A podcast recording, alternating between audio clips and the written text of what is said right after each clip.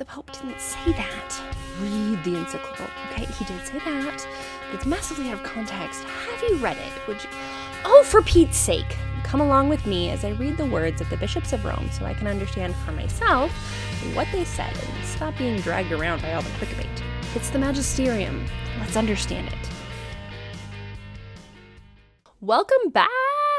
Oh, I'm so glad to see you. I am glad you are here listening. I hope that you have enjoyed what we are doing so far, reading Pascendi Dominici Gregis, uh, the first one. Um, from now on, I will be reading the encyclical, um, and we will be discussing it together. And I am so glad that you are here. Feel free to hang out with us on Instagram. Feel free to email me. Both of those links will be in the notes. Um, obviously, please subscribe to this podcast so that you can listen to the whole thing with me. Anyhow, last time we read the introduction. We chatted about who the original audience was for this encyclical. Spoilers, he probably would have lost his mind if he thought there was going to be a book club on the internet led by a laywoman with no seminary training. None of those things would have seemed reasonable at the time. Um, none of them. And we talked about how um, the idea that priests as heretics is not new. Um, we also talked about keeping our belief under control, um, not letting a sin become an idea that we treasure and then become a guiding star. Like, let's acknowledge our sins as sins. Let's look at the ideas that we hold um, from perhaps a confessional uh, view. Like, let's let's put all of these things into the light as often as we can and um, or as often as is reasonable. Don't be scrupulous. Also, that's that can be problematic. But with some reasonable frequency, go over your behavior and your thought patterns and see if they are in line with what you actually profess. Um, all good things. So, next, um, before I get started reading, I'm gonna try doing a glossary first. Um, we st- talked about this before. Some words have changed since 1907. Um, some are just phil- uh, f- philosophy jargon. Others are just, you know, $5 words. And I want to make sure that everybody's on the same page. So if you would prefer to have the glossary after, feel free. Again, Instagram, email, give me a buzz.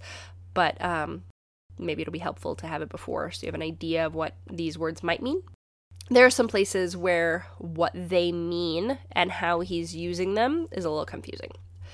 So, anyhow, we'll start with a real easy one phenomena. Uh, this is a philosophy word, comes up a lot. It's one of those, well, yeah, if you say it, it means things that are perceptible. Stuff you can see, touch, you you can perceive that something is green. You can perceive that something is large. You can perceive that there are that my nose is sniffly. Though the, so these are phenomena. Uh, like I said, it's one of those that it needs to be defined just because uh, philosophers are going to use it weirdly. But once you have the definition, you're like, well, yeah, duh. But philosophers use it a lot. Here's one that's changed agnosticism. He's going to define this one himself inside of the encyclical, which I think is super helpful as a reminder we're not in 2020 anymore. Um, he, he says human reason is confined entirely within the field of phenomena, to say, that is to say, to things that are perceptible to the senses, and in the manner which in which they are perceptible. It has no right and no power to transgress these limits. Um, so, 2021, where we're likely to say agnosticism is people who are unsure about religion, maybe uncertain about a God, maybe unwilling to make a call. Um, my SSPX friend is yelling, pick a team from the sidelines.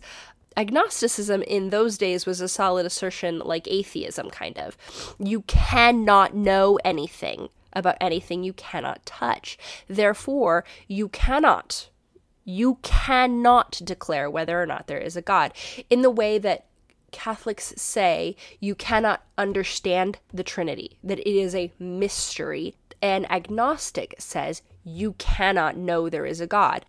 It's not that we haven't looked hard enough, it's that it's impossible to know. You cannot make any any assertion in that direction whatsoever since God is by definition insensible and if he weren't, he would not be God. Therefore, you cannot make any declarations about God. Okay. Um, so it's not a wishy washy, it's a very firm position. Um, and that's what's meant, not the more modern can be a little wishy-washy sometimes agnostics are historical agnostics they are even in 21 sometimes agnostics are no we can't know there might be a god there might not be but i can't no one can know and if you think you know you're wrong um natural theology natural theology the next three are a little they blend but natural theology is stuff you can know about god by looking around um explaining original sin to people by appealing to their own experience, their own feeling.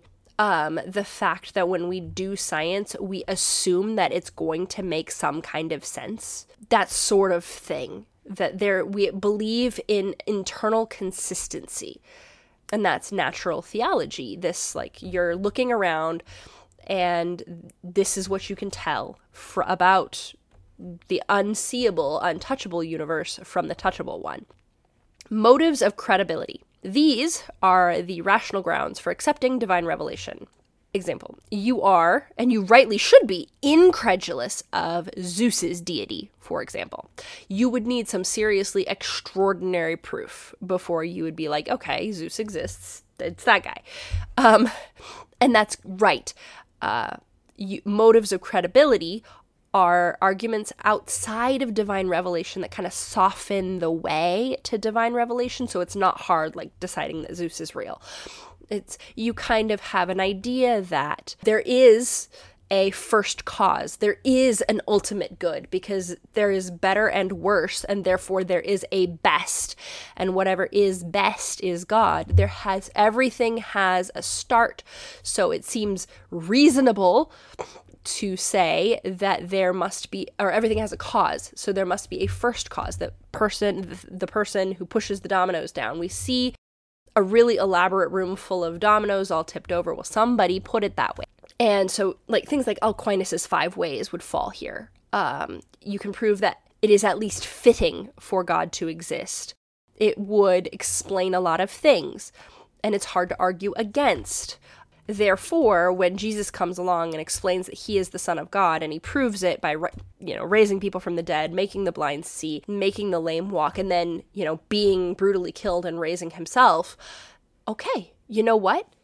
That's enough. I can, I am not so opposed because I have these motives of credibility. I'm not so opposed to the idea of deity that I'm like, no, no, that's not possible. Okay, moving on. External revelation more of the above. And I'm going to be honest, I'm not really strictly sure. I'm not a trained philosopher. So I'm not totally clear on all of the nuances here. But um, external revelation is kind of the very rocks crying out to the glory of God that you can see that what God has created points back to him. Um, so yeah, when when people talk about those things, they're all very very close together, and I've insofar as I have read things that use them, I've seen them kind of used as synonyms for each other.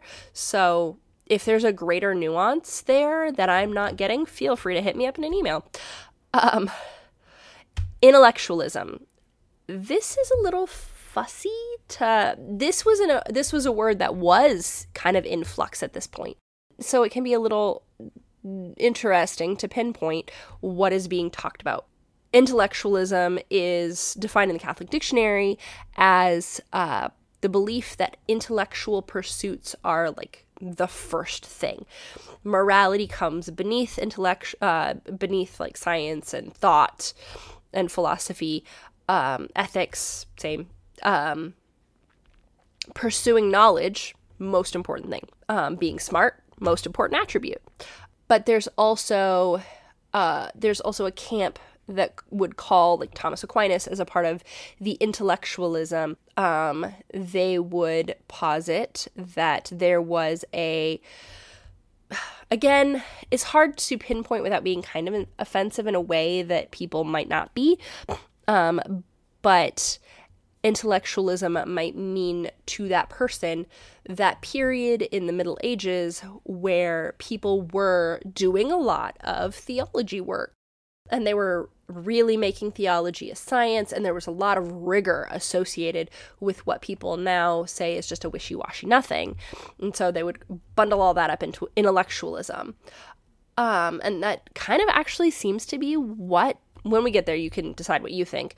But um, officially, the definition would be that intellectual pursuits are prim- of primary importance.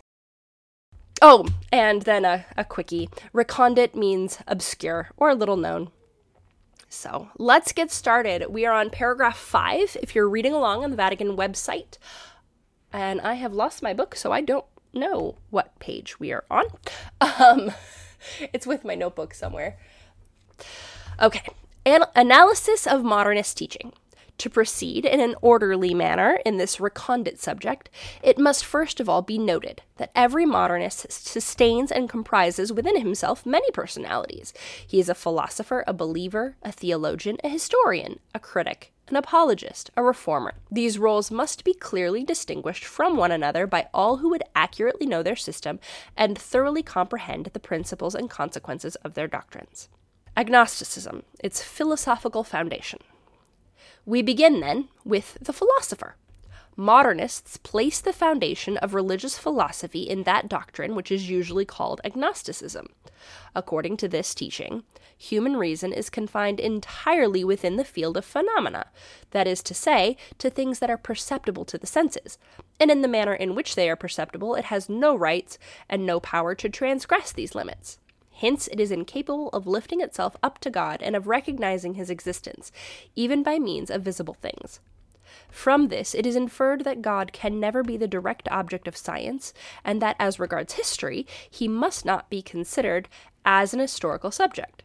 Given these premises, all will readily perceive what becomes of natural theology, of the motives of credibility, of external revelation. The modernists simply make away with them altogether. They include them in an intellectualism, which they call a ridiculous and long ago defunct system. Nor does the fact that the Church has formally condemned these portentous errors exercise the slightest restraint upon them. Yet, if the Vatican Council has defined, if anyone says that the one true God, our Creator and Lord, cannot be known with certainty by the natural light of human reason, by means of the things that are made, let him be anathema. And day revelation. Ah, uh, and also, if anyone says that it is not possible or not expedient that man be taught through the medium of divine revelation about God and the worship to be paid to him, let him be anathema. And finally, if anyone says that divine revelation cannot be made credible by external signs, and that therefore men should be drawn to the faith only by their personal internal experience or by private inspiration, let him be anathema. That's de. But how the modernists make the transition from agnosticism, which is a state of pure nescience, to scientific and historic atheism, which is a doctrine of positive denial, and consequently by what legitimate process of reasoning, starting from ignorance as to whether God has, in fact, intervened in the history of the human race or not, they proceed, in their explanation of this history, to ignore God altogether, as if he had really had not intervened let him answer who can. Yet it is a fixed and established principle among them that both science and history must be atheistic, and within their boundaries there is room for nothing but phenomena. God and all that is divine are utterly excluded. We shall soon see clearly what, according to this most absurd teaching, must be held touching the most sacred person of Christ, what concerning the mysteries of his life and death and of his resurrection and ascension to heaven. All right. So I decided that we are going to cut paragraph 7 and 8 for now um, because it was going a little long and it's vital immanence is a lot to handle. So we are going to do that later. Um, but as I was reading and I noticed earlier, it really reminds you of, uh, again, Bible in a year, folks. If you are lis- reading, if you're listening to the Bible in a year, talking about first Maccabees and second Maccabees, how the first one is very just this is what happened. You know, this is just a secular. Uh, Father Mike called it, obviously, it's scripture, but he's like, it's almost a secular uh, report of the facts. This is just this happened and this happened and this happened and this happened, with not really any analysis of what God was doing at the time. No discussion of the prophets. Um, no discussion of what is, you know, the movement of God in things. And it's very much like this is this is what they're doing, right? Um, they want us to report the history without religion, but it doesn't make the least little bit of sense if you try, especially when you get down to the history of the saints. Why is that lady floating? Why is this guy, you know, allowing himself to be ripped limb from limb? Why is he so confident that he's going to heaven? Why is any of this? Why are princesses giving up all of their money? Why did 12 men continue to agree on something for a lot of years until 11? Well, no, I guess I think Matthias was also brutally murdered. Until most of them, at the very minimum, were brutally murdered and nobody ever fessed up. Like, what about Fatima? We are not required to believe in these miracles, but you kind of have to admit that that's a really big hallucination for everyone to have it really just makes sense if you cave and admit that there probably is a world that you cannot do science on. And it doesn't even mean that it's not sensible because we're saying we've sensed it. People see it regularly, see it. Um, I mean, regularly. It's not like you see it on Tuesdays, guys, but throughout history, there have always been boop, boop, boop. Here's a person who's having visions, and wow, it turns out they're able, even though they're an uneducated French peasant girl, they're able to beat the entire English army. Um, or just so many things that. But what if it was true? What if instead of tying yourself into pretzel knots, trying to explain what happened, you just took them at their word? What if you just believed the girls in Rwanda? the most rational explanation becomes what if it's true? And, you know, it's a question I can't answer any other way except to go to church and accept the Eucharist and let His grace and glory throw, flow through my blood and also occasionally get off of social media because that noise will drive you bonkers. you want to, you want to pretend if there's anything that science has taught me, it's that almost everything that's worth knowing is insensible. Once you accept that everything you've ever, ever known has come to you on the authority of someone else, because you cannot know even one one millionth of all of the information that's out there for yourself because you did the science. You can like you can do some studies you can do science and you can come by doing you know doing elementary and middle and high school level science. You can come to a place where you understand and trust others with their science but almost everything you consider including your own name somebody else gave you that. Somebody else gave you that knowledge. It wasn't you. And if you stop pretending that you are the source of all information, and you acknowledge that you listen to authority, maybe consider this one. Thanks for joining us this week on For Pete's Sake as we explore the words of Pope Pius X in Pascendi Dominici Gregis. Check us out on Instagram and subscribe on Anchor, Apple Podcasts, and Google Play. You can find links and resources in our show notes. St. Peter, ora pro nobis.